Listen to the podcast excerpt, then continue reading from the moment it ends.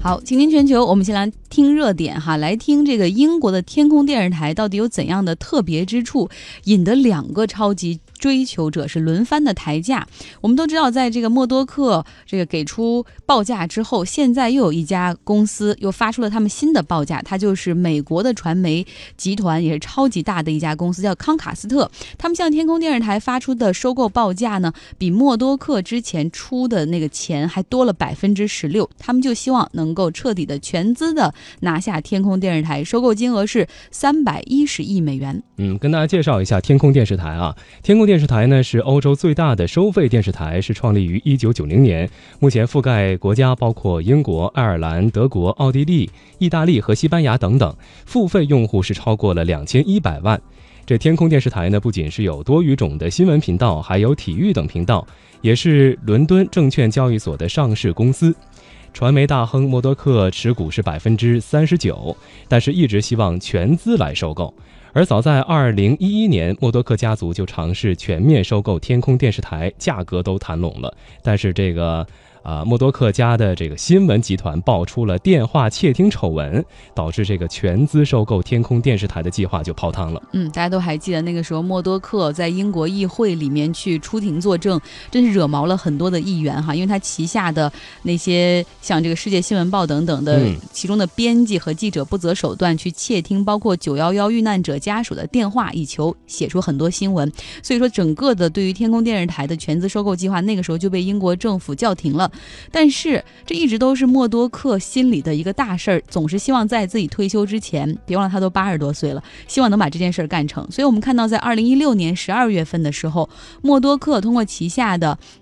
二十一世纪福克斯公司再度提出全资收购天空电视台那剩余的百分之六十一股份的邀约。其实默多克本身就是天空电视台出资成立时候的一个股东哈，他持股百分之三十九。如果这次能拿下百分之六十一的话，那就是百分之百都是他的了。他当时给出的报价是一百五十亿美元，然后这个报价也让天空电视台的董事会很满意，然后爽快的批准。但是收购的进程呢，又是遭到了英国政府的质疑，因为他们实在是。担心啊，这个默多克掌握了太多的话语权，也会导致整个英国媒体的报道的多元化失去掉。嗯，因为像英国特别严肃的那份大报《泰晤士报》就是默多克家族所掌握的。于是呢，英国的监管机构开始了漫长的审核，最终还亮了一个红牌，说不打算批准了。嗯。在折腾了一番之后呢，默多克家族只好是变换一下策略啊，为家族接班问题开始新的布局。他们将出售除了福克斯新闻、商业、体育之外的所有资产，包括电影制片公司、电视剧频道、国家地理频道等等，呃，卖给迪士尼。其中呢，也包括百分之三十九的天空电视台股份，总售价是近六百亿美元。而迪士尼看中的是福克斯的电影、电视剧版权。对于做新闻的天空，可能兴趣并不大，因此呢，康卡斯特准备一举拿下这三百一十亿美元总价，既包括这个默多克持有的百分之三十九，也包括了剩余的百分之六十一的股权了。嗯，这康卡斯特希望说能够借着这个机会哈，吃下默多克曾经没有吃到的这块大的蛋糕。给大家总结一下吧，这个事儿比较复杂又历时多年，也就是说，默多克当时特别希望能够全资收购天空，但是又遇到了阻碍。这个。时候他不得不想一下他的两个儿子，因为他可能离百日这个之百年之日不。不久了嘛，所以就想说，我得为我的接班人做好准备。大儿子和二儿子总得各干一块儿吧，不能他这个走了之后，两个人再打起来再分家。所以这时候默多克干脆想说，那我不弄天空的事儿了，我干脆把我的很多资产卖掉变现，同时为我的儿子未来其中一个儿子能够进入迪士尼去当迪士尼的 CEO 去做准备哈。所以于是我们就看到了有这个福克斯把很多资产要卖给迪士尼的这件事儿。那给大家再来介绍一下这次。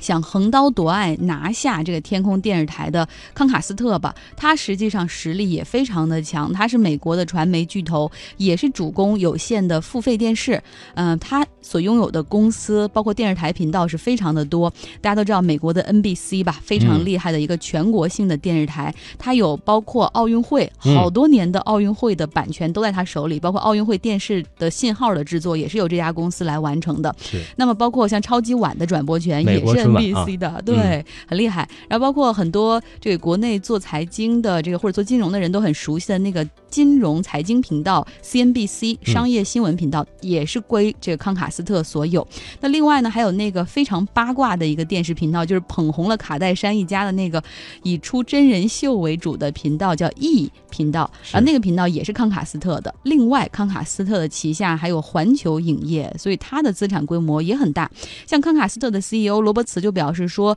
其实我们已经找了很多这样的公司，希望进行收购，但是在美国范围内还找不到像天空电视台这样优质的公司。对，再来跟您说说这天空电视台哈，它除了是媒体内容呢，在欧洲还提供互联网和电话服务，既是一家电信运营商，也是一家媒体公司，拥有他们自己的原创新闻、体育和娱乐节目。那很多美国大型媒体公司正在试图打造兼具原创内容和综合分销渠道的平台，而从很多方面来看看的，这个 Sky 也就是天空啊，正是一个。欧洲的缩小版的这样的一个平台，可以非常轻松地将智能手机流量套餐和电视节目以及体育转播的折扣套餐捆绑在一起。嗯，所以说这个康卡斯特加入了竞购的报价，最开心的当然是天空电视台了。这个消息出来之后，他们的股价又上涨了超过百分之二十。那到底是迪士尼能够拿到天空电视台的绝对多数的股权，还是呃这个默多克家族继续持有，还是被这个康卡斯特横刀？高夺爱呢，我们也会继续关注。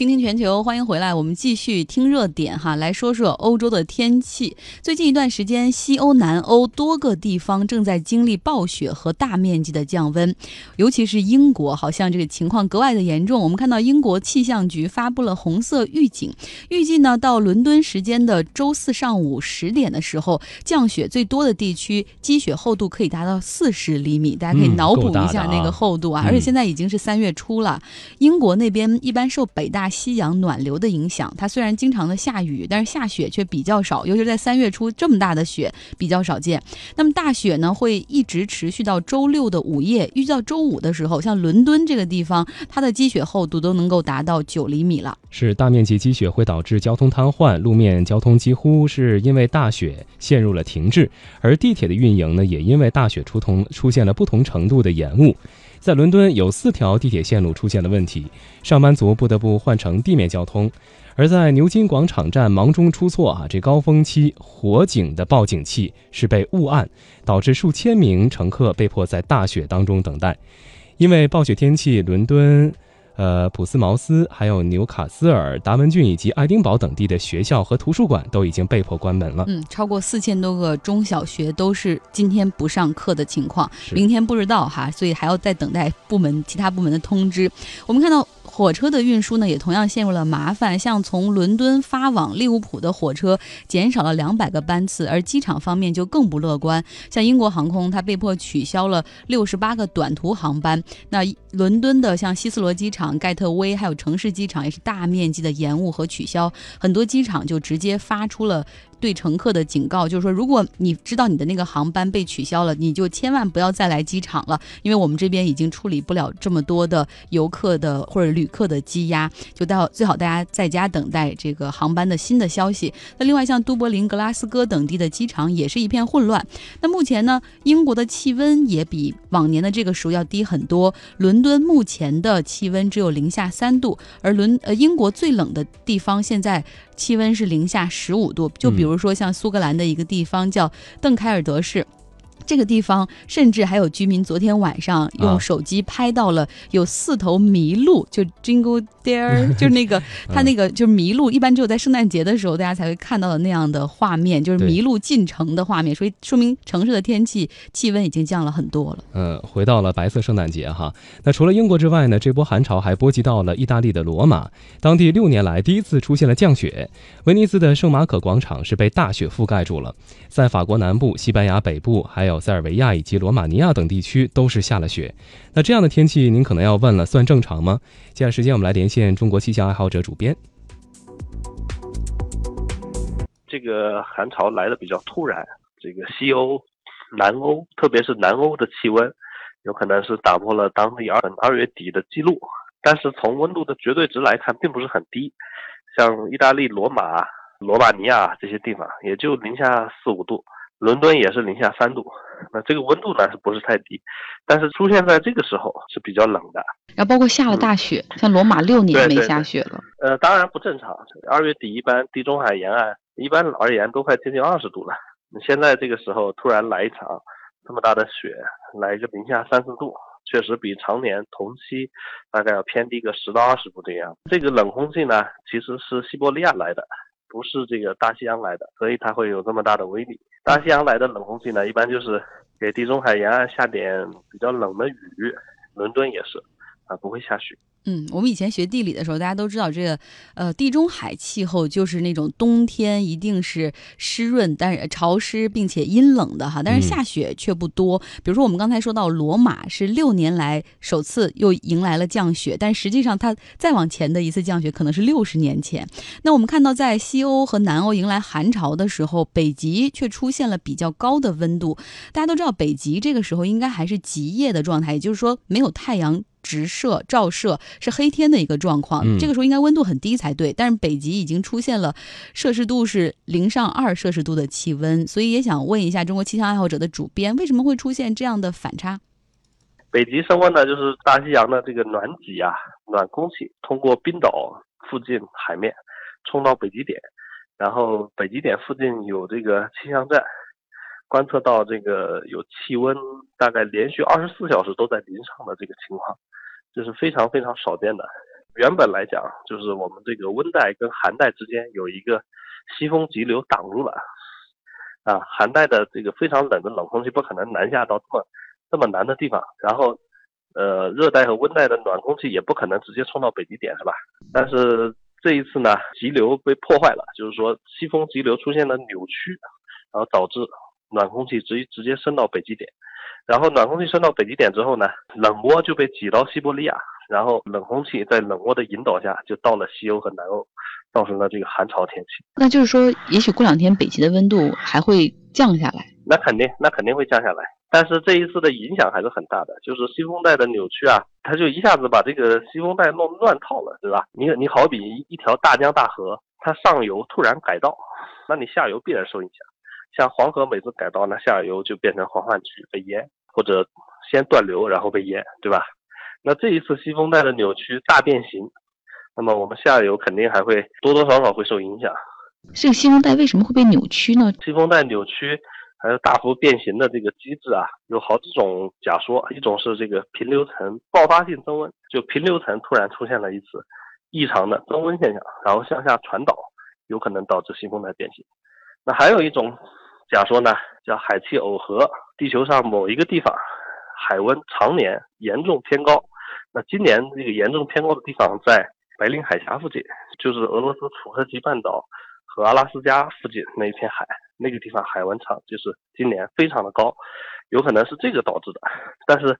谁也没办法就下一个准确的结论，到底是什么导致的？是平流层爆发性增温导致的，还是那个这一块海域的海温大幅偏高导致的？现在还没有定论。嗯，非常感谢中国气象爱好者的主编给我们带来的介绍哈。我们的节目一直都是坚持着，不仅要知其然，就知道现在欧洲的天气很奇怪，更要知其所以然。就比如说，为什么北大西洋暖流能够一下子进到北极那边去，让北极出现了升温，而西伯利亚的冷空气一般都是对着我们国家来的，对吧？然后直下冷空气直下，直接来到中国，来到东北地区。那为什么这次西伯利亚的寒流能够影响到西欧或者南欧？大家如果在脑海中想出这个世界地图的话，就。知道到底距离有多远哈？这次主要是因为西风带的扭曲而导致的。而刚才这个中国气象爱好者的主编也给出了我们两种有可能存在的这个导致这个的原因，就是平流层飞机所飞的那个层的温度出现异常，然后就变得很暖。然后另外一个呢，就是可能一大片海海域，白令海峡那个海域的温度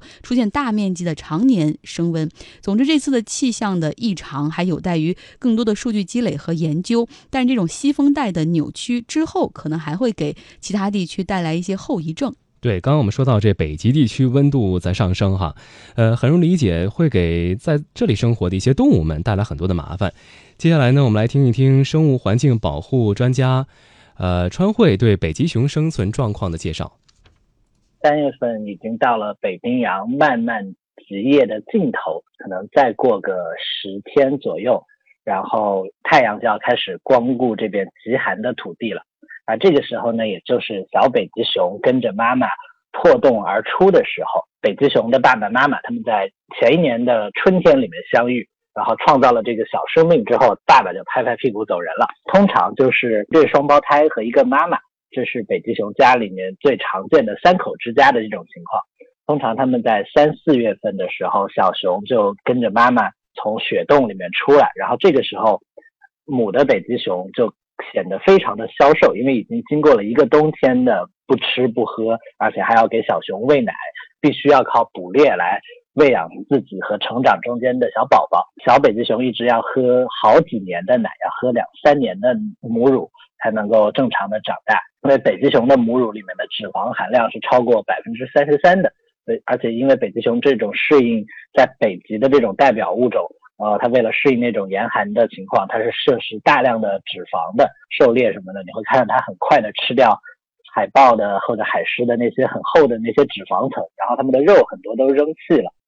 呃，但实际上北极熊的狩猎呢，大家一开始都可能会觉得呃非常非常容易，以以为捕食海豹是轻而易举的。但事实上，虽然海豹看着圆滚滚的，就像一坨肉一样，但是它在海里面是非常灵活的，但它跟海豹比起来。还是差很多，因为没有办法长时间的闭气，也就是憋气只能憋一分多钟，但海豹可以四十分钟，所以只要海豹如果逃进了海里面，北极熊根本没有办法抓捕到它，所以只他们的捕猎的基本上都是在稳固和适宜的海滨上面或者冰涧湖上面，在海滨上面，北极熊的捕食的成功率大概是五六次捕食能有一次成功，大概百分之二十左右。但如果到了开放的海域或者是漂浮的浮冰上面，它们的捕食成功率就会降到百分之五以下，可能每二三十次才能够有一次能够成功的抓到抓到猎物。非常感谢川汇给我们带来的介绍哈。几天前，好像在上一周的时候，有一个欧美的一个摄影师，他也是用镜头记录下了一头北极熊生命中的最后的时刻，看起来瘦骨嶙峋的北极熊，对，让人看起来特别的心酸。所以说，整个的气候的变化正在影响着位于极地的一些生物，他们自己的生命哈。嗯，接下来为大家带来的是听现场环节哈，大家将要听到的是英超比赛一段足球比赛的评论。And so you could say, okay, it influenced the decision of Arsene Wenger, but don't put Flamini alongside him. But taking that forward, you could make one mistake by playing, say, for instance, Flamini with Fabregas and not being powerful enough. But then you sign Arteta and you turn him into a midfield player. 这个振振有词的在批评阿森纳队主教练温格的人呢，是前曼联队的队长加里内维尔哈。因为批评死敌，所以他说的也是格外的狠。说什么我们不不评论了哈。来给大家说一下加里内维尔，他今年四十五岁，已经退役好多年了，有快十年了。他目前的一个兼职呢，就是在天空电视台的足球频道做解说评论员 （commentator）。嗯，这只是内维尔退役之后多项工作的。一个啊，在踢球的时候呢，他就长期担任曼联队的队长。当时呢，他的好朋友贝克汉姆经常和媒体说，说这内维尔非常有领导才能。大家都还半信半疑的，更多认为呢，可能他就是资历老吧，人缘好吧。可是如今我们看到内维尔在商业经营上的成功，大家可能是终于会领会到小贝对他的夸奖了。对，像我们那代的球迷，大家觉得加里内维尔就是普通的一个中后卫嘛，很普通，然后也就是助呃防守还可以，很少助攻嘛。对。然后呢，你比起那个黄金一代，什么金左脚吉格斯，还有这个斯科尔斯之类的，那他太逊色了。嗯，星光熠熠的年代当中，他显得非常默默。无闻是，而且别人也说他好像是这个足球天赋在那一代就是曼联的黄金一代中也是最平庸的一个，是，但他确实非常有商业的头脑。给大家来介绍一下，加里内维尔他目前直接或者间接管理的公司超过三十家，他手下的雇员有超过五百人。那其中呢，他的产业包括餐厅、酒店、房地产，他还正在准备办一个商业性的民办大学。他在二十三岁的时候做了人生的第一笔投资，当时是参股了一个朋友的 design company，就。设计公司，然后那个时候呢，他上午在曼联训练，下午有空就去那个朋友的办公室里逛一逛。他自己感觉到非常喜欢从更衣室到总裁办公室的转换，于是开始做更多的商业尝试。当时啊，这曼联的主教练是内维尔的恩师严厉的福格森，他最讨厌运动员一心二意了，所以这内维尔呢是非常低调的秘密行事。在他二十五、二十六岁时候呢，开始进入了房地产市场。他不仅自己干，还拉上了队友、铁哥们儿一起啊。在二零一三年，他成立了 GG 管理公司，之后呢，在曼联主场老特拉福德旁拿地啊，做了一个这个足球酒店和酒吧。另外呢，还开了四家足球餐厅，两家在曼彻斯特，一家在伦敦，另外一家在新加坡。嗯。大家都知道这个弗格森，他是有那种算是管理洁癖。就他跟贝克汉姆之间是怎么决裂的？就是因为小贝跟着他的妻子辣妹，然后前去伦敦还是呃前去那个美国那边去走了一场秀，然后回来以后，这个弗格森就直接拿鞋拽到了贝克汉姆脸上，然后之后两人师徒决裂。所以说。福格森一定是不知道家里内维尔原来背着他拉着他的很多的这个徒弟都一起在外面干生意哈，要不然否则也会气炸了。内维尔呢，现在旗下的房地产公司已经成功在曼彻斯特当地的资本市场上市了，而且在曼彻斯特还开发出了一个有三十五层楼高的非常高级的一个酒店。那他和朋友还投资了一个业余足球俱乐部，并且正准备和莱切斯特城大学合作一个商业性的民办大学。在三十二岁的时候呢，内维尔开始为退役之后的职业发展做规划。他开始研究足球电视评论，去考教练员证，同时呢，扩展商业。在三十六岁退役之后，他先是做了一段时间的教练，可是，在瓦伦西亚队做主教练之后，发现自己其实并不太适合，于是开始做电视台的评论员。而他犀利的风格和一针见血的评论，总是让观众们印象非常的深刻。嗯，在这个天空电视台也给他开出了不菲的这种合同哈，这也能赚到一笔钱。那和踢球的时候一样，其实内维尔还是保持着非常旺盛的精力，因为他呢，这个做解说员，其实大家知道比赛嘛，一一周有这个英超。英冠，然后还有什么足什么足总杯，然后还有欧冠等等，其实会比较忙。然后呢，但是他不会影响到自己做生意的时间。他现在目前正在和自己的团队努力在开发着大曼彻斯特地区的一个地块，希望把那个地方从现在是一片空地、一片草场，能够改变成未来的曼彻斯特的一个商业中心。那个地方未来会有酒店，会有商场，也会有餐饮公司。对，离开了福格森的魔爪啊，他现在更可以肆无忌惮的啊，一心二用。用了，对，一心多用，好好的做他的生意哈。但你能感觉到加里内维尔，他虽然说已经投入到了这个商界去打拼，但是他心里还是非常深深的爱着足球，要不然怎么还会做这个业余的足球俱乐部，然后还在做这个足球评论解说员呢？甚至他和吉格斯还曾经有过一个想法，就是他们筹钱，然后把曼联私有化，然后他们来运营这家他们从小一起长大的球队。